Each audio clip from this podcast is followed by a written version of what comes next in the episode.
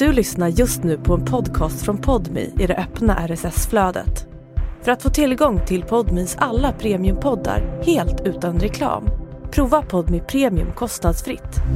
Ladda ner appen i App Store eller Google Play. Hallå, hallå älskade podmi prenumerant och varmt välkommen till avsnitt nummer 435 av Nemo möter en vän. Stort tack till dig som väljer att prenumerera på Nemo möter en vän via Podmi. För det är tack vare dig och alla andra prenumeranter som jag kan fortsätta göra det här och jag älskar att göra det här. Låt oss hålla på länge, länge till. Ja, jag drog till Göteborg och jag checkade in på Claren Hotel Post och jag bjöd över en kvinna som blev lite av en rikskändis över en natt i och med pandemin. Och hon har blivit någon slags go-to-helgon när folk undrar någonting. Ja, nästan vad det än handlar om. Väldigt fascinerande måste jag säga. Ja, jag snackar givetvis om Agnes Wold och det är är hon som tillsammans med mig skapade avsnitt nummer 435 av Nemo möter en vän som ni snart ska få höra. Jag heter Nemo Hedén på Instagram och min mail är gmail.com om ni vill mig något. Och den här podden klipps av Daniel Eggemannen Ekberg. Men Nog om detta, nog om mig. Nu ska jag inte babbla mer. Nu dunkar vi igång avsnitt nummer 435 av Nemo möter en vän. Här kommer hon, Agnes Wold. Men först kör vi en liten jingel.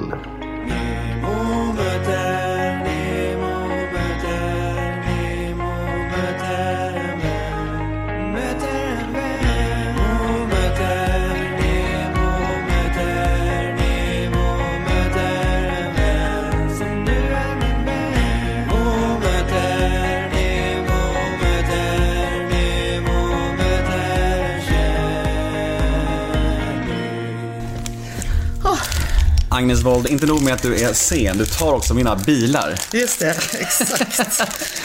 Jag börjar med att hänga ut det här i podden. Så du kan fortsätta vara slank och fin. Tycker jag är slank? Gud vad fint sagt. Alltså, det är det snällaste man kan säga till mig, att jag ser smal ut. Är du sån, eh, är du sån? Lite ätstörd ja. Åh, hemskt. Ja. Ja, det är så men... sorgligt, det är så många som är det nu för tiden. Ja, men det är någonting ja, det är fruktansvärt. i det alltså, som är jävligt sorgligt. Ja, det är jävligt sorgligt. Och jag, jag, jag har ju alltid sådana här små kampanjer, stora och små kampanjer som jag driver. Och en som jag kom på att jag, jag står inte ut att höra en människa till snacka om att det de äter är nyttigt eller inte nyttigt. Alltså det är ju, du vet, man bara sitter och käkar vanlig mat och det här är nyttigt och det, det förstör ju hela, hela mm. liksom... Upplevelsen? Ja. Mm. Alltså det, det, har ju aldrig förekommit i hela mitt liv innan. Förstår? Det fanns ju lite grann, du vet att eh, eh, vuxna sa så här, fisk är nytt. Alltså det fanns lite sådär runt i samhället, men det var ju ingenting som folk hade internaliserat, som man satt och snackade om vid maten. Det är ju förfärligt. Mm. Det kan inte vara någon annanstans än i Sverige man gör det. Nej, men du får ju ganska mycket kritik för just det också. Mm. Har, du, har du ju fått. För att, mm. för att du, ja, folk tycker du uttrycker som att, att det är liksom ja, farligt typ. Eh. Men, att, att liksom, när man säger att man kan äta vad som helst i princip, men det kanske är lite, det kanske är att överdriva, eller? Eh, nu är jag ju forskare då va? Så att... Eh, Nej, du får överdriva. Spelar vi nu eller? Ja, vi kör, vi kör. Nej, men alltså... Välkommen hit! Hej, Agnes Wold. Tack ska du ha. Ja. Bilar i handen. Just det, bilar i handen. Spåren på åtan. Nej, men alltså, det är ju så här att eh, forskning är ju ganska svårt. Det finns ju grejer som man kan, jag är ju labbforskare. Då har man ju liksom sina bakterier, man kanske har någon mus, man kanske har en celllinje. Man häller på det där, ser vad som händer då. Och, ja, det är ganska lätt att räkna på då. Det, det är liksom forskning som är lätt att ta ställning till. Sen har vi sånt där som blir svårare och svårare när det rör sig om hela människor och sen så eh, hela, hela grupper och hur man lever och massor av potentiella sjukdomar och så vidare. Sambanden här då. Va? Och då kommer vi in på något som kallas epidemiologi.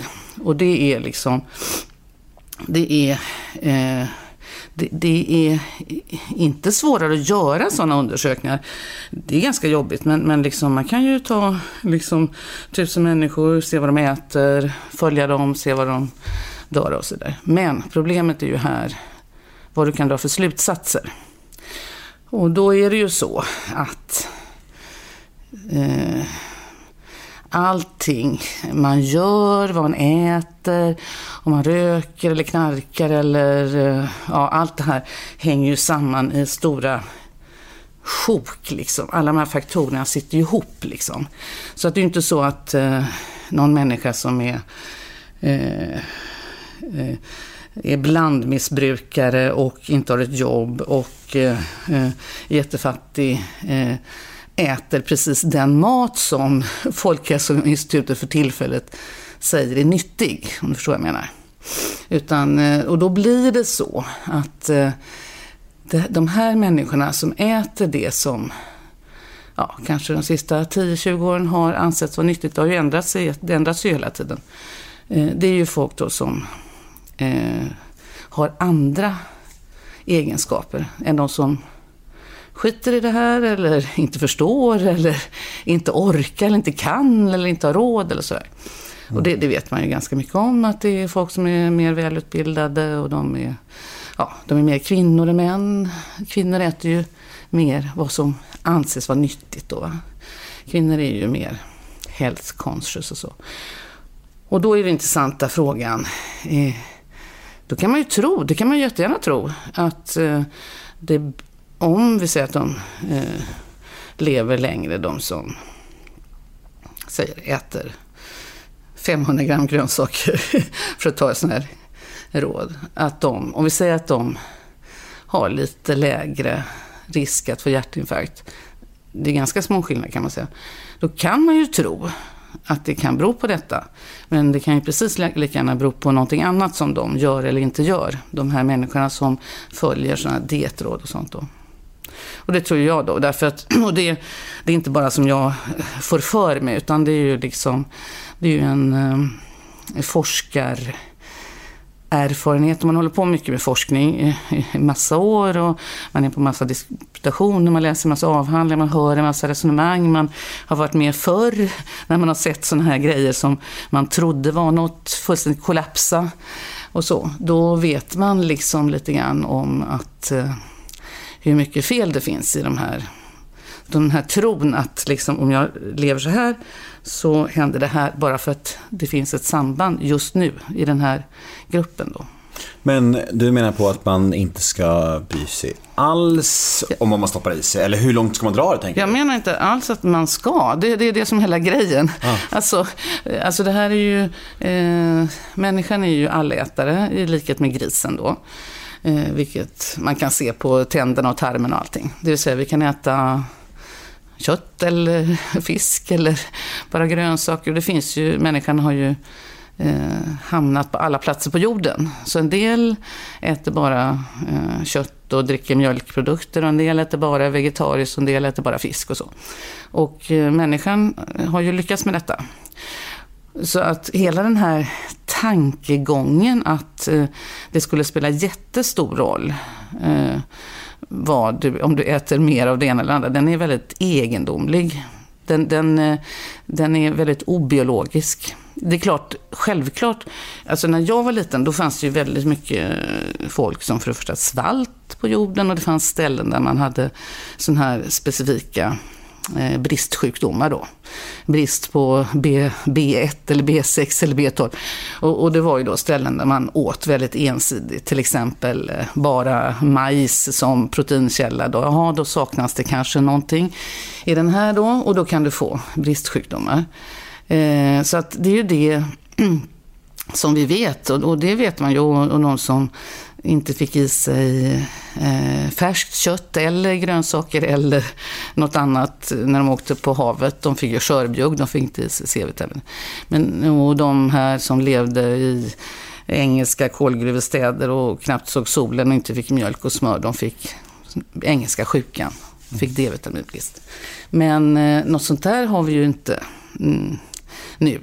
Och då är den stora frågan, liksom, eh, kan du äta, om, om vi nu äter så att vi inte får några bristsjukdomar. Vi, de flesta, eh, det finns tyvärr, börjar komma igen, lite bristsjukdomar. Och det är ju alla eh, just som är ätstörda, bantar för mycket, får sån här ensidig vegetarisk och vegansk kost och så. Mest unga tjejer då. De får järnbrist och jodbrist och lite sånt där. Men annars då, om vi antar att man äter vanlig mat, liksom. Den, den tankegången att man liksom, eh, om man inte är sjuk, att man skulle kunna bli friskare än frisk liksom, genom att greja med den här dieten, den, den är väldigt konstig. Mm. Om vi tänker oss alla andra djur liksom. Men handlar det inte om att folk vill gå ner i vikt då främst? Tror du inte det? Eller? Jo, väldigt mycket är ju det då. Och det, det drivs ju liksom av eh, det drivs ju av modeindustrin och... och Självhat. Ja, och, och hat och, och förakt mot... Alltså det, det är ju liksom... Eh, det är ju en urgammal mobbningsgrej då. Eller urgammal, ett tag var det ju fint att vara tjock. Och men, men i alla fall sen... Ja, när blev det fult att vara tjock? 1930 kanske? Något sånt Jag vet inte om du har sett en väldigt rolig bild en gång. När de tog bort... Eh, eh, såna här, vad heter de? Såna här står det skyltdockor. Mm. Från, jag tror det var pub i Stockholm från 20-talet, det var manliga, då hade de en sån här mage, alla skyltdockor. Så det var fint liksom. Det var helt okej. Förut, ja, förut var det väl så här, ja men det var snarare tecken på att man var, liksom var förmögen och ja, visst, välmående. Precis. Liksom. Ja, arbetare var ju smala och ja. Det var ju då det också inte alls var särskilt fint att, ja. att göra för mycket kroppslig ansträngning, utan det är också något nytt. Då. Ja, eh, men eh, fint att träffa dig. Ja, jättetrevligt. Ja. Jag ber så mycket om ursäkt över att jag kommer för sent. Ja. men det är helt okej. Okay. Ja, det, mm, vi är bara glada att vi får till det här mötet och vi sitter på eh, posthotellet i Göteborg i din stad, mm. får man säga. Mm. Och eh, jag tänkte att vi ska dela upp den här eh, intervjun, det här samtalet i två delar. Först kör vi lite prat om, eh, vad ska man säga, ditt legacy. Det där, hur du blev liksom det stora namnet. Och, alltså pandemin och eftersnacket och sådär och, och, och känslorna kring det, efterhand och så. Och sen lite om människan Agnes Wold. Gräva i det personliga, ja, ja, ja. privata. Ja. Försöka komma innanför integriteten. Ja. Vad heter det? När man ska titta på pandemin så här efter, efterhand. Vad eh, tycker du att det blev rätt från Sveriges sida? det vi gjorde, hur vi hanterade allt? Ja, alltså, det jag tycker var så fantastiskt med Sverige, det var ju att man inte stängde skolorna. Eh, så att det är liksom 100% rätt. Och eh, i princip inget annat land gjorde helt rätt. Men i och med att Sverige gjorde rätt, Finland, Norge och Danmark stängde ner, men i och med att det är ju så här, det är inte som folk tror att de här eh, smittskydden sitter och osams med varandra. De träffas ju jämt, de här de som styr liksom på myndighetsnivå. Så de tycker egentligen samma sak. Så att det är klart att eh, vad som hände var ju då att Finland ganska snart eh, tänkte, vad fasen, Sverige har inte stängt det, det hände ju ingenting liksom särskilt. Och då öppnade ju de och kollade efter och räknade på det och såg att det, det hände ingenting farligt. Och så öppnar man ju i Norge och Danmark. Men Alltså många länder, Belgien, Frankrike, de har varit ju stängda jättelänge. I USA, där det finns ju barn som i princip nästan inte har börjat än. Alltså det, det är fruktansvärda konsekvenser. Och, och, fattiga länder där man liksom, jag menar i Afrika till exempel, där eh, covid, med undantag av Sydafrika, så är ju Eh, ja men covid finns ju naturligtvis, dör det folk av covid, men det är ju främst gamla människor och där när man har eh, malaria, eh, massor, massor med andra sjukdomar som folk dör av hela livet liksom. Så, så en sjukdom som främst eh, tar koll på folk som är över 70, det är ju inget som direkt eh, eh, finns en anledning att lamslå ett samhälle för det. Men där stängde man ju ändå skolor va? och det är ju en sån katastrof. Va? Man har stängt ner vaccinprogram. Det har ju dött en massa barn i mässling nu, du vet, för att man inte liksom... Ja, man stängde ner saker på grund av coviden, vilket man ju inte skulle ha gjort då i de här länderna. Så det var, det var 100% bra. Sen... Eh, Vaccinationspass och sånt, tycker du att det var rätt skött? Alltså, jag... jag Eh, jag måste säga att jag, jag eh, Vaccinationspass, det kom ju från början från EU. Det var ju för att man skulle resa. Jag har ju eh, en dotter som bor i Bryssel, så jag, jag är ju liksom lite van vid det där europeiska perspektivet. Och där, där införde man ju ganska snabbt. Och det var ju för att alla de här länderna sitter ihop och så hade man de här vaccinpassen då. Och, där, eh, sen la man ju på det här. Så att det i... Du känns kluven här. Alltså, ja, alltså jag är inte för, men jag tycker inte heller att det var... Jag tyckte det var lite överdrivet när det var ungefär att det här är liksom... Eh, eh, det här är liktydigt typ med Kinas ansiktsövervakning och eh, demokratin är slut. Alltså, ja, ursäkta mig liksom. Om vi pratar om eh, här i Sverige där eh, det var väl i princip om man skulle gå på några konserter eller sånt där. Jag, jag, vet inte, men det blev ju inte så mycket. Jag är väldigt tacksam att det inte blev mer, mer än så, men jag tycker eh, en del var ju eh, var ju lite väl, tycker jag, hysteriska över detta. Vad kunde vi gjort annorlunda? Alltså, oh. Vilket var det största felet hur Sverige hanterar alltså, det? Nu är det så det, eh, eh, det är ju lite eh,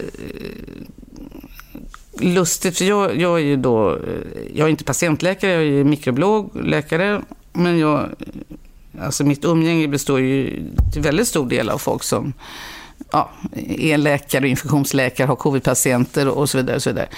Och om man ser den allmänna debatten, då är det så här, åh gud, man borde gjort så, eller man tycker det är jättebra eller jättedåligt. Men det lustiga är att alltså, bland de jag känner, som ändå är mikrobiologer och immunologer, det är ju ingen människa som har suttit och diskuterat covid vid matbordet. Aldrig liksom. Utan det är liksom, det är så här, det kommer, det är precis som det kommer en patient till eh, sjukvården, du vet inte vad det är med den.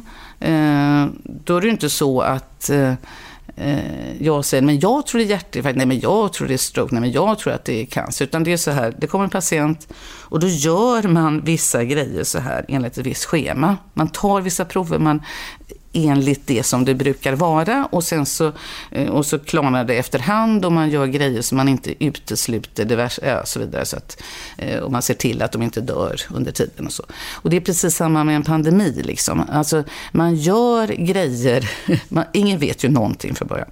Och så gör man grejer liksom. Och det, det går inte att säga eh, anser jag. Jag kan i alla fall inte säga det. Och jag är ändå läkare, forskare, mikrobiolog, immunolog och så. Jag kan inte säga eh, om eh, vad hade hänt om eh, ja, man hade stängt skolorna eller infört någon eh, reseförbud eller något sånt där. Alltså jag tror ju då personligen, det är bara min eh, tro, att eh, jag är nämligen biologist, så jag tror att biologin är alltid mycket viktigare än vad vi människor hittar på. Men vi människor tror ju att vi påverkar så mycket då. Men jag tror ju att eh, det viktiga är liksom viruset, hur det smittar. Eh, nästa är hur en befolkning lever liksom. Och om man är globaliserad, om det finns jättemycket folk här, vilket finns i Sverige, som reser hit och dit. Och, och nu har ju alla bara eh, fokuserat på de här eh, liksom resenärerna till sportlov och sånt. Och det är ju så Stockholmsaktigt, det är ju ganska skojigt. För att det var ju vecka nio i Stockholm, men det var ju vecka sju i Göteborg. Så vi hade ju fall här före, men när själva eh, toppen kom så kom den ju två veckor tidigare i Stockholm. Och det tycker jag borde kunna tala om för folk att det betyder att eh, Eh, själva den här gigantiska toppen skapades inte av sportlovsresenärer. Det kanske gjorde i Stockholm, men varför kom den då inte i Göteborg? Eh, utan eh, det är ju en massa folk som reser hit och dit som kanske inte var i fjällen på sportlov. Vi har ju ja, över 20 procent som är, eh, har sina rötter i andra länder. De har ju sina släktingar i Paris, London, Bryssel. De eh, åker fram och tillbaka. Du har massor, massor med folk som i Sverige som tillhör den här eh, lite grå arbetsmarknadssektorn som man läser om ibland som eh, ramlar ner från tak och inte har skyddsutrustning. Och Nya Karolinska har en massa konstiga eh, sån här eh, underbolag som har den här arbetskraften. Och det vet vi ju från eh, Tyskland och ja, med alla länder i princip att de som lever så, de har ju ingen sjukpenning, de lever i, eh, i rum tillsammans med en massa andra och kanske i logement eller i en källarlokal där du sprider smittan. Va? Mm. Så du har ju så många eh, faktorer eh, som handlar om liksom, eh, befolkningens eh, livsstil och levnadssätt och så som påverkar. Och sen eh, ovanpå det har du liksom vad myndigheterna säger och sen ovanpå det har du ifall du inför sådana här saker som att stänga skolor och så. Så att det är det är så komplext så att... Uh... Men kommer det någonsin komma fram, tror du, vad det verkligen handlar om? För det känns... Nej. Nej. Nej. Och det, det, är ju då det lite av, som, en sak som retar mig något så vansinnigt, eftersom jag är forskare, det är ju att man har schabblat något så enormt eh, här, så att man inte har kom, man har missat alla chanser att göra forskning, att ta reda på. Mm. Och det, det, är, det är sån skandal så det, det, det, liknar ingenting. Alltså om vi nu har, eh, vi vet massor, massor om själva viruset. Det tog ju en vecka efter första fallet tills det var sekvenserat. Du visste hela sekvensen, du vet allting. Eh, det tar ett par veckor, du, du, har, du har en metod för att mäta det, liksom allting. Tjoff, tjoff, tjoff, inget svårt alls. Men sådana här saker som folk tror har jättestor betydelse, som jag kanske inte tror har så enormt stor betydelse, som detta liksom stänga saker och spärra av och sånt där.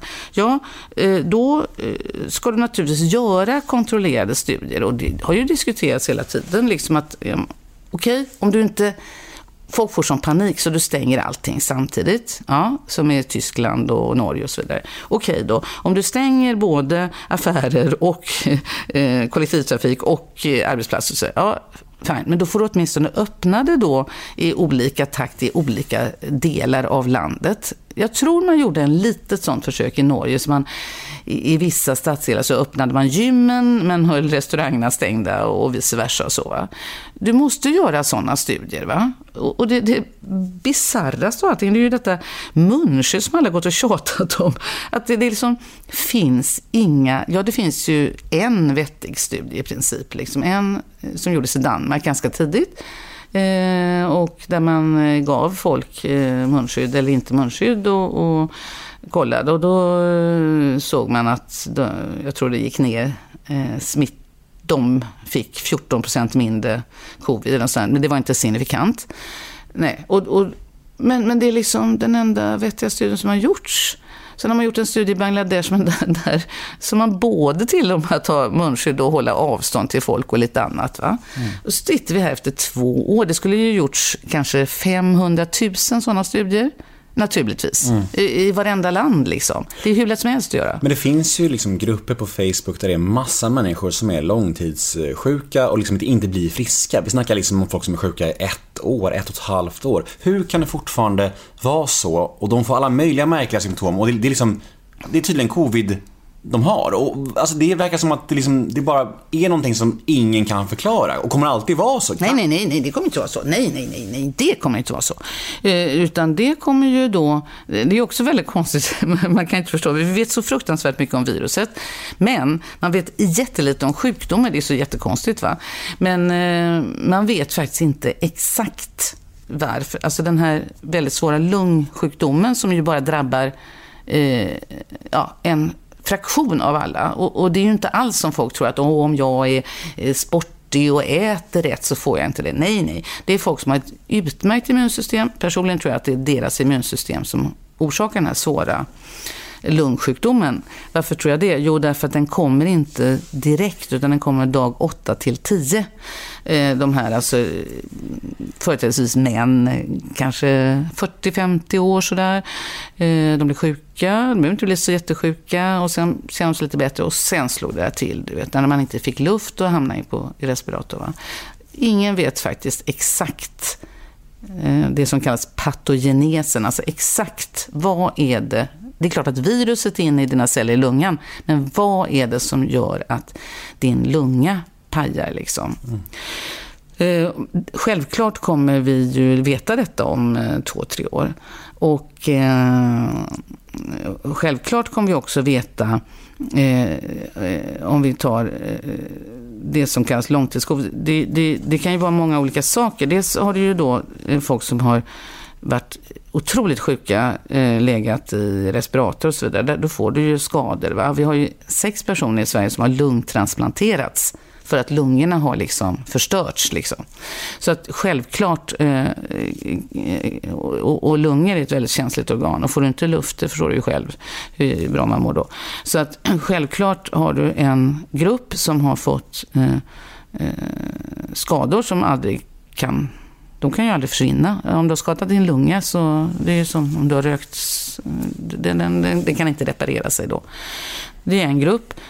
Sen har vi ju då eh, en grupp som har eh, liksom fortsätter ha feber, sjukdomssymptom.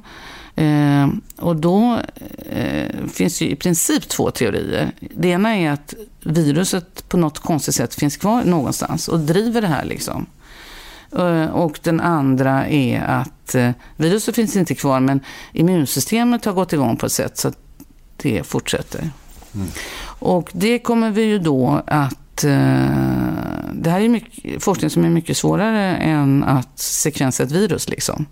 Men det, det, blir ju så kallade kliniska studier. Så då får du samla folk med de här. Och då, då är det ju väldigt viktigt, det som är svårt här då, det du måste eh, ha folk som har eh, Alltså vi får inte blanda ihop de som har en, en, skada på lungorna. De har ju säkert inget virus kvar, men de blir inte friska för det. Eh, och så har vi då folk som kanske har viruset kvar och då kanske man kan, när man får fram bättre såna antivirala medel som verkligen stoppar infektionen, så, så kanske de förhoppningsvis blir friska. Och sen har du ju eh, massor, massor, massor andra saker du naturligtvis kan göra. Eh, du, du kan ju medicinera mot symptom. Eh, liksom. så, så, det får man ju hålla på med. Det, det, det här tar ju, ja, säg om fem år så är allt det är löst. Liksom. Mm. Det betyder inte att alla är friska. Mm. Men då, då... Det är så speciellt bara, att det, liksom, att, att det liksom Nej. Det är inte speciellt. Nej. nej. det jag tycker det är konstigt. Ja, jo, men eh, alltså det, det, är ju så. Eh, om du har svåra infektioner så, så är det ju så. Okay. Att eh, eh, du kan vara sjuk ett halvår om du har till exempel, jag hade körtelfeber en gång. Det är då ett virus. Mm, som, jag har haft det. Ja, du vet ju själv. Mm. Hur, mm, alltså, man kunde ju knappt gå. Man var ju som man var 80 år. Liksom. Man mm. raglade omkring. Liksom. Och eh, svår influensa. Du kan ju vara, alltså det, det här att det är, så, det, det, det, är ju sånt här tråkforskning, att, att, när du forskar så måste du vara så jädra noga. Så att du måste ju ha, liksom, eh, du, du, kan inte säga så här, jaha, vi säger att det är lång-covid om folk har symptom säger sex veckor efter de blir sjuka. Ja, men herregud, du har massor av folk, precis som med körtelfeber eller influensa, som inte är liksom ordentligt på benen efter sex veckor. Det, det, det är liksom en sak att du har en lång, som det kallas, konvalescens. Och det, det har du ju om du har en riktigt kraftig virusinfektion. Mm. Eh, så att du måste ju liksom komma över det eh, stadiet och ha folk som verkligen liksom sen, om säger, säg ett halvår då, som verkligen har Eh, symptom. Sen, sen har vi den tråkiga saken att det är ju inte så att alla människor är friska eh, från början. Utan du måste ju ha en kontrollgrupp. Och det visar sig att om du går ut och frågar folk som absolut inte har haft covid så kommer ju 12 procent att ha ständig huvudvärk, eh, 10 procent känna sig yra, eh, koncentrationssvårigheter. Det är liksom, eh, och då kommer man i den här eh, tråkiga sitsen att de här, i de här Facebookgrupperna säger att ni tror inte på oss i avfärden. Men liksom, det handlar om det att eh, eh, liksom, eh, människan, eh, alltså våra mänskliga samhällen, vi har fullt av, krämpor och eh, dåligt mående. Så det är liksom ett bakgrundsbrus. Så att du måste visa att eh, liksom, du, du, du är ovanför den nivån. Vi kan ta som exempel biverkan då, liksom av vaccinet. Jag tyckte det var lite skojigt när den här första vaccinstudien då, Pfizer. Då råkade jag titta på den här, de här vanliga banala snabba biverkningar, att du får feber, ont i huvudet och så vidare. Och då har man ju en kontrollgrupp som har fått koksalt. Och då, 30 procent av dem fick ju ont i huvudet också. Alltså, eh, det är ju inte för att de simulerar, utan du går där och du ska ta ett, du vet inte om du får vaccin eller koksalt och du blir lite spänd och du har stressat dit och, och, och du är kanske lite orolig för det hela och du får ont i huvudet. Liksom. Så att man måste alltid ha kontrollgrupp. Så att eh, mm. Mm, det är svårt. Är pandemin helt över nu, enligt dig? Eller mm. kan det komma en till våg? Alltså vågor kommer det komma hela tiden. Det kommer ju komma på hösten liksom. Precis som det kommer influensa. Men eh, vad mig anbelangar är den ju över liksom. Mm. Personligen, jag går ju aldrig och tänker på covid.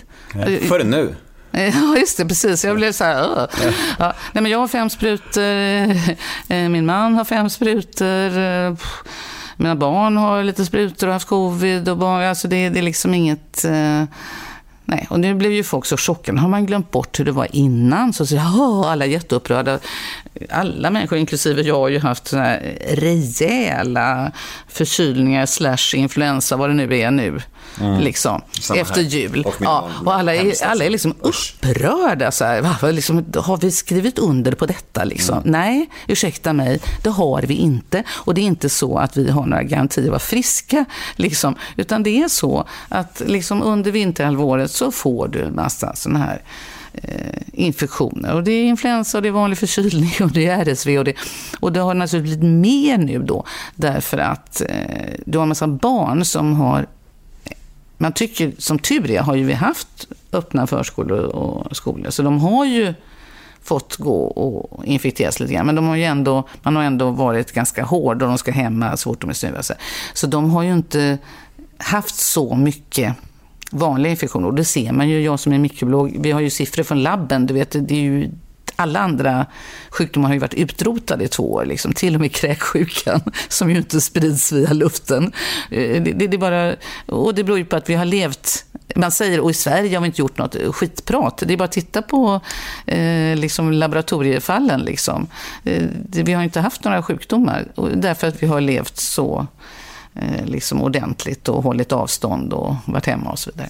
Mm. Och då, då blir det ju så att då har du två år när du inte har Eh, de sjukdomar du inte hade då, de har du inte blivit immun mot och då kommer de och då ska de läggas på de sjukdomar du skulle haft ändå. Så då får du dubbelt så mycket sådana här i, i två, tre år framåt. Mm, så man ska ta sig kapp typ? Exakt, mm. träna upp sig. Men för dig personligen då? Det blev ju nästan en rekordkändisskap för dig över en natt. Ja. Hur var den biten att gå till, som, alltså bli så offentlig med ett helt svenskt folk nästan över en natt? För dig personligen, var, var det kul? Var det märkligt? Var det spännande? Hur upplevde du det? Eh, jag upplever det låter som jag eh, försökte framställa mig själv som någon allmän eh, eh, präktig person, men, men eh, jag eh, råkar faktiskt tycka att eh, det är min plikt och för mig är plikt uteslutande ett positivt ord. Det är ju kanske låter lite konstigt i dagens hedonistiska samhälle, men jag tycker det är fantastiskt att liksom eh, kunna serva folk med något som eh, de vill ha och behöver och jag kan stå till tjänst med. Nu är det så att jag är ju från början biolog, kemist-biolog och sen så läste jag medicin. Men jag har ju aldrig jobbat som patientläkare och det är inte min grej. Jag är en forskare och labbläkare. Mina, de flesta av mina kompisar är ju riktiga läkare. Alltså de har patienter. Och eh, jag skulle inte vilja säga att jag är avundsjuk, för jag har ju absolut inte valt det. Men eh, ja, alltså det ger ju en sån enorm tillfredsställelse. Alltså de som är läkare, de jobbar ju som idioter och är alltid helt utmattade. Så. Men de, de känner ju en sån enorm tillfredsställelse av detta, att det kommer folk till dem och, och, och de kan liksom hjälpa dem med grejer. Så eh, du känner lite att du valde fel? Nej, nej absolut inte. Jag, försöker, nej. Jag, jag är inte, jag har inte någon vårdare igen. Men, men om det är så, jag tycker också om att hjälpa folk, men jag kan inte hjälpa genom att vårda folk. Men däremot kan jag hjälpa genom att undervisa folk. Så jag älskar att undervisa. Så att om det är så att folk behöver förstå grejer som är väldigt krångligt och som andra människor inte kan förklara eller förklara lite krångligt eller ja, sådär. Och jag kan förklara på ett sätt som är korrekt mikrobiologiskt immunologiskt, eftersom jag är mikrobiolog och immunolog, och samtidigt kan folk förstå då ger det mig en enorm tillfredsställelse, det kan jag säga. Så att det är liksom ett jobb då. Men just den här biten med att bli offentlig, tänker jag på. Mm. Att du plötsligt blev igenkänd på gatan ja. och hade plötsligt 10 000 gånger mer, mer att göra, antar jag, under en period i alla fall, under pandemin. Det var ju liksom så att eh, det var ju både och, därför att det, jag har ju två jobb då. Jag är ju både en professor på universitetet och universitetet stängde ju ner. Alltså, man fick ju ha, eh, det var inte så att det var stängt, men man fick ha sån här Zoom-undervisning då. Så, så man skulle inte vara på jobbet. Labben var stängda och sånt där. Och, eh, och sen är jag ju då läkare och den, sjukhuset är alltid öppet. Så, så jag hade ju den bra förmånen. Jag kunde ju bestämma om jag var jobba på sjukhuset eller... så om jag ville gå till jobbet så gick jag till jobbet och ville jag inte gå till jobbet så satt jag hemma och, och zoomade då. Eh, så det var ju väldigt mycket sådana Zoom-möten. Så, så det, det var ju inte så att eh, det blev stressigt, det var ju tvärtom. Det var ju liksom, eh, det var ju så att man satt där hemma på sin hårda, töntiga köksstol. För jag har ju absolut inte ordnat någon fin ställe. Då satt jag med min sunkiga laptop där vid mitt köksbord och satte på den här på morgonen. Och så var det ju olika grejer. Och så, och så ringde det då. Då, ring, började, ja, då ringde de alltid mellan 9 och 10, 11 sådär. Så då ringde kanske i snitt två journalister varje dag eller, eller något i den stilen. Ja. Och då pratade jag med dem eh, och sen så, ja, sen så fortsatte jag med det här som jag höll på med då med, med eh, ja, mina möten och min, min undervisning och ja, det jag, som jag jobbade hemma med då. Och ibland eh, gick jag till sjukhuset då när jag hade eh, avläsningar som jag säger. Jag jobbar på bakteriologiska labbet så jag sitter och läser patientprover då. Ja, så var det så. Och då efter ett tag så blev det ju så att eh, alltid när de hade intervjuat mig så kom det då på löpsedeln då. Och som min man Kallsin sa, ja, heter man våld, du vet, fyra bokstäver. Du kan ju dra upp det i vilken format som helst. Våld rasar, våld varnar. Jag tror att det spelade in ditt efternamn ja. i genomslaget. Ja. Tänk om jag hade hetat Henrikes Norberg. Ja. Eller bara säga Agnes Andersson. Då hade, då hade det inte alls varit samma sak, eller? Nej, men alltså det, det är ju så kort, va? Ja, eh, och, slagkraftigt. Och det, ja, alltså, våld är alltid, det tycker jag alltid folk är lite skojigt att skoja om då. Liksom. Så du tror ditt kändisskap och ditt genomslag har att göra med ditt efternamn mycket? Ja, alltså den, den här, eh, om vi säger löpsedelsgrejen. Mediala grejen? Nej, inte mer. För att det, det vet jag ju. Alltså, jag, jag har ju varit ganska känd innan, fast inte i, i den, inte i den så att säga, magnituden. Men, eh, och och, ehm, så jag, jag har ju varit krönikör i DN, jag har skrivit krönikör i Fokus, jag har skrivit debattartiklar. Jag har liksom, men det är inget som eh, ja, inte alla känner till. Men, men i alla fall. Och, det är ändå en intressant vinkel. Varför blev det just du som blev så himla stor just då? Det, ja. var ju, det var ju några, två, tre stycken där som blev ja. väldigt, väldigt kända. Ja, just det. Och det var ju då, eh, för, alltså det som jag eh, är bra på då, som är min största passion. Jag är ju forskare och eh, undervisare kan man säga. Det är de två grejerna man gör som professor. Och jag råkar ju älska undervisning då. Det är många som föraktar undervisning på universitet. Jag vet inte om du känner till det, men tycker att det är lite töntigt. Och, och de, det är finare forskare och så. Och sådana människor föraktar jag å det grövsta. Då anser jag att då är man så dum i huvudet om man inte fattar att undervisning är en högre form av intellektuell verksamhet än forskning. Alltså forskning är ju svårt i sig, men om du har lärt dig forska och kommit in i, du har en bra frågeställning, du har metoden, du har ditt nätverk, då, och du är ganska bra på skrivansvar, då rullar det här på. Men att förklara grejer eh, och undervisa för för medicinare, det är ju inte heller jättesvårt. Det är ju ganska jobbigt för då ska man, eh, de blir ju sura om man eh, drar över två minuter på rasten och kommer för sent som jag gjorde idag och sådär.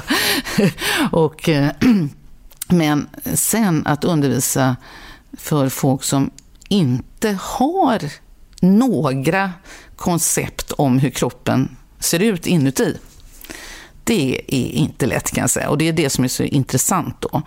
Och du måste göra dig av med liksom hela den här, du vet läkare pratar ju ofta en sån ganska svårbegriplig, ganska ful svenska, lite omvänd ordföljd, passiv form, så här lite luddigt och mumligt och, och sådär va. Eh, och du måste prata rakt, du måste prata klart, du måste översätta alla termer. Ofta har man ju, är ju svengelska på labben, vet du, så att eh, vi pratar ju halvengelska på ett forskningslabb. Liksom. Dels är ju hälften som är där är ju inte svenskar, men, men också så, eh, liksom de grejer du jobbar med. Det, man har inte översatt det liksom. Så man eh, pratar, man coatar en platta när man häller på något som ska fastna och sådär. Va? Så, så att, och det kan du inte göra. Så att du måste liksom skaffa svenska begrepp du måste tänka, som jag tycker är väldigt intressant, det är liksom metaforer. Då. Så jag gick och tänkte, jag vet inte om du kommer ihåg det, men eh, i början det var ju väldigt mycket snack om det här med händerna. Va? och det, det har ju retat mig lite grann, det här med att, att tvätta händerna. Och det beror ju på att sjukvården, den är lite lustig. Så att, eh, det, det, är ju oändligt mycket vi inte vet. Eh, men om sjukvården inte vet, då säger man inte vi vet inte, utan då hittar man på något annat och säger vi, du måste göra så här. Mm? Så att om vi inte vet hur det här viruset, hur vi ska skydda oss mot något, så gör vi någonting annat. Vi tvättar händerna. För det hjälper mot någonting annat, nämligen, eh, det är visat på 70-talet, att det hjälper jättebra mot bakterier som överförs mellan patienter in i sjukvården. Det är visat i de mest fantastiska studier då, va? hur viktigt det är med handhygien, inte tvätta just med handsprit då. Och det är oändligt viktigt inne i vården. Det hjälper naturligtvis inte ett smack mot någonting som du överförs genom att jag sitter och pratar med dig och, och, och hostar och snackar och sjunger och, och du andas in det. Liksom. Och då, men jag tänkte jag ska inte bråka om det här, för det är inte läge att bråka. Det, det är... Eh, utan här, men då tänkte jag, hur ska jag få folk att förstå det här? Liksom? Det här att, att du andas ut de här små dropparna. Men då kom jag på att Eh, helt plötsligt när man står ute på en mörk eh, kväll där det är kallt, då är det ett litet moln, andedräkt, en sån rök runt. Eh, och det är ju den det är ju där du inte ska vara, liksom, i den andra människans sådana moln. Och så lyckades jag hitta någon sån bild då och lägga ut på Twitter då. Då var jag väldigt, väldigt nöjd. Liksom att, att eh, liksom, eh, och det låter ju löjligt nu, för nu vet ju alla att det här är luftburet. Alla sitter och tjatar och tjatar och tjatar och det är små droppar, stora men, men då i början så sa man, och det, det är också den här som jag säger att eh, inom sjukvård, inklusive hur man hanterar epidemier, så är det liksom att man gör på ett visst sätt. Då. Och då har man liksom, eh, jaha, då har vi haft massa pandemier och, och mot vissa hjälper det att tvätta händerna som det är vi säger att det är någon bakterie som, som du är lite orenlig och du har den och du går, tvättar inte ordentligt när du varit på toaletten och, och kan sprida salmonella till exempel. Det är jättebra att tvätta händerna, men just i det här läget kanske inte hade någon större betydelse då. Men, men att det sen utvecklades till någonting som att du skulle vara någon som vet allt om allt. För det är där vi är nu någonstans. Att folk vänder sig till dig med alla möjliga problem och du har en podd där du svarar på frågor om typ allt. Ja, men det, det är väldigt speciellt. Inte om allt. Ja, men nu, näst, nu, nu överdriver du lite grann. Jag kan ju till exempel ingenting om kändisar, musik, men det kan jag allt om. Kändisar, sport. Ja, liksom, det är så lustigt. Det är liksom bara, ja men jag kan eh, Liksom, nu är det ju så va, att jag har precis som jag inte, jag, jag, kan ju inte, jag kan ingenting om, jag kan kanske fem skådisar, det är liksom eh, jag Margareta Krook. Jag kan lära dig, för du har jo, lärt mig så mycket idag. ja, ja, jo, jo, men alltså eh, det är ju så att jag gick naturvetenskapligt gymnasium, efter det läste jag kemi, sen läste jag biologi, sen läste jag medicin, sen doktorerade, sen var jag på postdoc och sen har jag varit liksom professor. Alltså jag har hela mitt liv, sen jag var 18 år, gått och tänkt på människokroppen. Mm. Varenda sekund. Jag går inte och tänker på eh, olika eh, låtar och, och, popband. Det heter väl inte popband längre. Jag, jag, går inte och tänker på sånt. På Tommy Körberg eller någon motsvarande. Utan jag går och tänker på liksom, hur det ser ut in i lungan och, och hur blodkärlen ser ut. Och det, det är det om jag går ute. om jag inte tänker på mina kompisar, vad vi snackade om igår och så vidare. Så, så, så det är det jag tänker på. Konstant? Ja, alltså inte konstant, men, men liksom om jag inte gör något annat. Liksom. Men har du några intressen? Mm, Eller är liksom ditt nej. jobb ditt intresse? Ja, nej precis. Alltså det är väl precis Lungorna, ditt, ditt intresse? Just lungorna är jag så exceptionellt dålig på, men lungor är... Jag har ju jobbat i min absoluta ungdom så jobbade jag faktiskt med lungor. Eh, och folk som fick eh, en särskild lungsjukdom som jobbade på bomullsspinnerier. Det var så jag började på, ja vad det berodde på. Men, eh, ja nej men alltså folk tycker det är så konstigt. Vi lever ju i ett samhälle där, där det som jag kallar det, vi har ju ett psykologiskt och samhällsvetenskapligt paradigm. Alla, apropå sådana intervjuer, det, alla sådana intervjuer handlar om, varför blev du sån här? Ja, det var för att min mamma var sån och därför att jag upplevde det. Jag tror ju inte på det. Jag är ju biologist. Jag tror ju att du, du, du blir som du blir väldigt mycket för att du föds sån, därför att dina gener ser ut så här då, och, och så vidare. Men, men liksom hela de, de, flesta människor håller ju på i den här eh, kultur, teater, musik, sport alltså, och tänker på det. Och det finns ju folk som kan så mycket, så mycket, så mycket, så mycket. Eh, det är bara att titta på spåret och, och de kan varenda, eh, ja sådär. Och jag kan ingenting om det. Men, men jag kan då eh, däremot, jag, jag, har ju då läst både kemi och biologi och sen har jag läst, en, alltså jag har läst åtta år på universitetet om en enda sak, nämligen eh, människobiologi. Och sen har jag forskat på det i 40 år. Men det känns ju som att folk vänder sig till dig med andra frågor än det också. Eller har jag fel där? Eh, ja, lite att, att det är bredare än så? Lite bredare i alla fall? Ja, lite bredare. Men, men det är väl precis samma som... Jag har alltid retat mig, varför sitter du alltid och intervjuar en massa skådisar om livet och de får tycka en massa saker om politik och samhällsutveckling, hur man ska uppfostra barnet, eller hur? Och, och ursäkta mig, vad har de för, liksom, eh, vad har de för eh, bakgrund på det? Så att alla människor har ju åsikter om en massa saker. Som det är de därför du är med här nu. Ja, det kanske det är. Nej, men eh, liksom, det, det, vet jag inte. Det, det tycker jag är Eh, som sagt, jag uttalar mig aldrig om sport. eh, jag uttalar mig inte om... Eh, ja, det är massa saker som jag inte uttalar mig om. Men det, det kanske inte tänker på, men... Nej, jag, jag kanske har lagt märke till mest de sakerna du uttalar dig om. För att mm. det var liksom en, en, liten vinkel jag ville ha här. Mm. Det är intressant tycker jag. Mm. Men vi började podden med att prata om att du har fått lite kritik för det här uttalandet om eh, vad vi äter och så, stoppar i oss. Och jag tänkte liksom vi ska, vi ska knyta ihop säcken där lite grann och prata lite mer om det här med kritik. För att det känns som att du är en person som är otroligt trygg i dig själv. Alltså otroligt stark självkänsla och att när du får kritik så, så, så rinner det bara av dig som vatten på en gås. Är det så? Eller nej, kommer, nej, folk, nej, åt, nej, kommer folk åt dig? Ja, ja, ja, ja framförallt. Nej, men nu får du tänka på att jag är mycket äldre än dig då. Så att, eh, och när jag var ung, ja, ja, jag var ju så eh, förtvivlad. För att jag har ju alltid varit... Jag, har ju, jag frågar ju min man och de som känner mig om jag har ändrat personlighet då, i och med att jag numera är känd. men det har jag inte. Jag har ju varit exakt likadan hela tiden.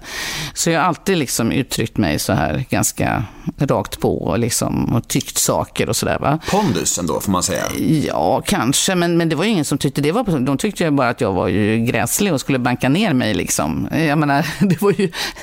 Jag menar, redan i skolan, det var ju två sorters lärare. En del tyckte att, eh, att det var trevligt och en del blev ju jättearga. Liksom. Så, så har det varit hela mitt liv. En del blir rasande av mig. Liksom. Jag, ibland, jag, de kan vara rasande innan jag träffat dem. Jag går genom korridoren och de eh, hoppar ut och, och är vansinniga då. Eh, så att, eh, men eh, jag tog väldigt illa vid mig när jag var yngre. Liksom. Men, men det är ju mitt, mitt livs konflikt i de här två personlighetsdragen jag har. Att dels älskar jag folk och, och jag är hypersocial och vill liksom eh, vara med folk. Och jag har liksom ingen sån här mm, Asperger-gen att jag vill sitta ensam. Jag, jag, jag, jag, är så till en milda grad att när jag är ensam så då känner jag att då finns inte jag. Liksom.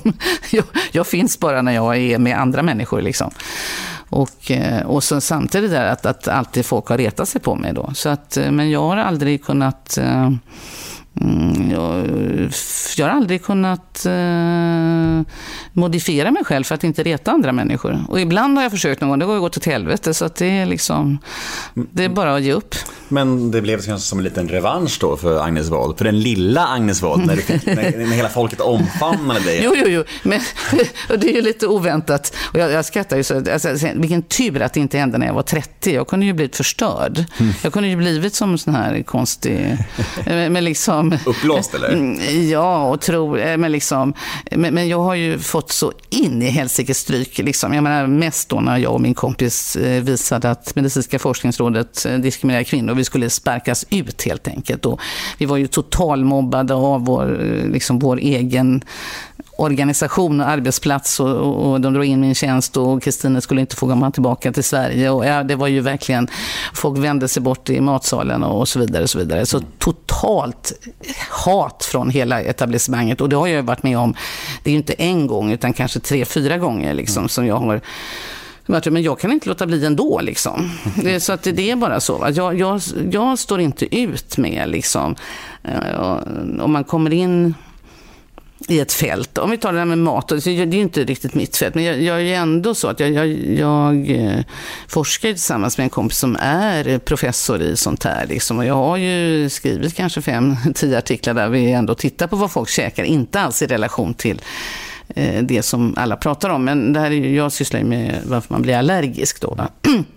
Så att eh, jag är ju ganska eh, förtrogen med metodik, eh, metoderna liksom att göra så här. Men eh, Eh, då eh, tycker jag det är förfärligt. Jag, jag, jag, tycker det är fruktansvärt att eh, eh, det är så många människor i Sverige idag jag skulle säga majoriteten av alla kvinnor och, och säkert numera ganska många av männen, som eh, inte kan bara sitta ner och eh, käka och, och, och, och, och göra det och tycka det här var gott eller det här var inte så gott eller nu är jag mätt eller nu är jag mer hungrig. Utan detta är numera förknippat med skam, skuld, ångest, någon jävla investering. Alltså det är så dumt så det, det finns liksom ingenting som talar för att om du äter mm, ditten eller datten, nu pratar vi inte om, naturligtvis om du bara drack eh, fem liter läsk och bara åt chips, eh, självklart är det inte bra, men nu pratar vi om liksom, eh, vanliga människor som äter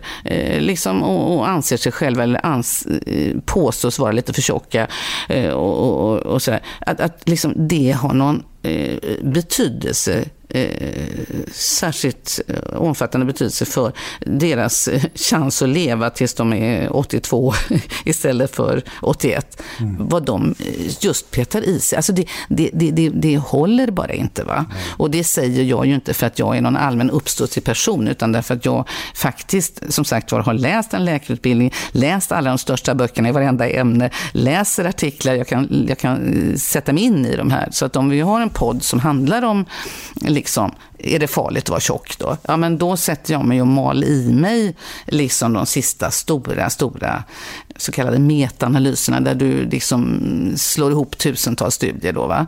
Och, och, och liksom, för jag, jag har ju sysslat med detta hela mitt liv och sitta och läsa in vetenskapliga artiklar och sammanfatta dem och hålla föreläsningar och eh, tentera folk och kolla folks forskningsansökningar. så. Det är liksom, eh, och det är inte så att Eh, bara för att eh, eh, men jag sysslar med eh, sjukdomar då jag sysslar inte själv med hjärtinfarkt och, och, cancer och sånt där. Jag sysslar med de här sjukdomarna som de facto ökar till skillnad från hjärtinfarkt som ju minskar. Men jag sysslar med allergi, autoimmunitet, eh, inflammatorisk tarmsjukdom, de här som vi får mer av hela tiden för att vi just lever så jädra bra, precis som man ska. Och de här sjukdomarna drabbar ju dessvärre folk som gör allting rätt. Och det finns ju hur mycket som helst. Så, så allergi var ju från början en ren överklassjukdom då. Va? Sen har den ju i och för sig, eh, så att säga, eh, tricklat ner i befolkningen. Men det är folk som gör precis som man ska. Och då får du som, tack så jädra mycket, då får du allergi då, va? för att du är så ordentlig. Liksom. Och du, du, vi har ju massor massor av sådana, liksom, det finns ju massor av sådana samband. Att om morsan röker får du mindre allergi. Det är naturligtvis inte så att eh, det är bra att röka. Liksom, det är inte så. Utan det är så att de här som inte är så ordentliga, de får, deras barn får mindre allergi. Mm. Naturligtvis inte för att du röker på dem, utan för någonting annat. Mm. Att, ja. Ja, men det är ändå bra, för då avslutar vi lite där vi började. Säcken har knutits ihop, men innan eh, vi avslutar... hinner ju aldrig äta dagen- här. Nej, du får äta, du får äta bilarna fort nu, för nu ska vi köra snabbfrågor. Och nu får du inte lägga ut ordet så långt. Nu ska du vara snabb. Kan du vara snabb, tror du? Eh, Christer säger att mm, ibland kan jag absolut inte det, ibland kan jag det. Men nu måste du vara snabb, för det här är snabbfrågor. Mm, men får jag äta de här? Nej, det får jag inte. Ja, vi får se. Jag, jag, jag kör igång så får vi se om du hinner äta eller inte. Ja, mm. Du behöver inte spotta ut dem. Nu spottar Agnes ut sin Ja, bil i handen här. Ja. Okej, paradrätt. Som jag kan laga. Jag, eh, anser- Snabb. Eh, eh, potatisgratäng som är godare än alla andra potatisgratäng. Vad är, vad är knepet? Knepet är att eh, vispgrädde blandat med vatten. Mm. Vad missbrukar du? Eh, jag missbrukar ingenting. Vi har ingen last som är så här. Vad menar du med last? Men jag menar någon, någon, som är, något, alltså någon last som tycker kan- kanske lite ska över, över, överstyr, som är inte så bra för dig kanske. S- För mycket, för mycket socker, för mycket jobb. Alltså något som går ut över ditt liv tycker du, som du kanske skulle vilja minska av. Alltså, jag tror inte på sånt. Nu är vi inne på det här att så här, här lever svenska folk. Jag tycker det är helt meningslöst. Om, naturligtvis eh, skulle jag eh, i den perfekta världen liksom, eh, vilja ha ett jätteordentligt städat hem. Nu är jag väldigt slarvig så det ser ut som skit. Liksom. Men, men det är ju löjligt. Varför ska jag gå omkring och tänka på det? Herregud, Jag jag, är professor, jag har ju liksom hög lön, jag äter och dricker vad jag vill. Liksom. Hög lön. Fick du, fick du in också. Det har jag. Rika jävel. Inte jämfört med vissa, men, men för att vara eh, tjänsteman. Grattis till det. Mm. Vilken egenskap hos dig själv föraktar du mest? Eh, ja, det är ju detta att jag är så slarvig. Som du märkte att jag eh, skrev in fel tid i almanackan. Ångesttrigger?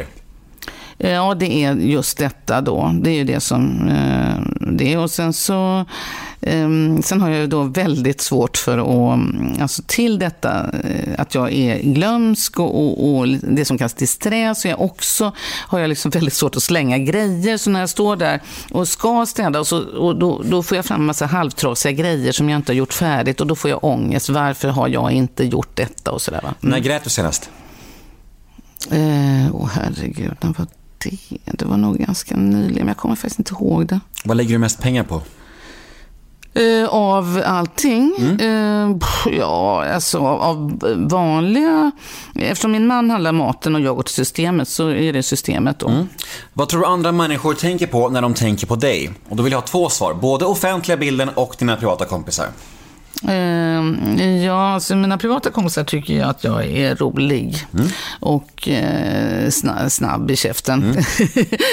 och eh, vad vanliga folk, ja, det är det som är så konstigt för att eh, apropå hur folk ändrar sig, så, så jag har ju alltid varit likadan. Men, men nu, förut var jag ju helt hopplös, jag var kontroversiell, jag var liksom eh, knäpp. Men nu har jag blivit klok. Och det tycker jag, jag är ju exakt likadan. Så, att, så att det är ju många som säger då, jag får ju en massa mejl hela tiden och folk som säger att, eh, Härligt och de är så, ja det är härligt då. Så att eh, när de säger att man, är- ja, Och poddens sista fråga lyder, vad kommer du aldrig förstå dig på att andra människor tycker om? Hon blev tyst. ja, Det är... Du som har sånt munläder.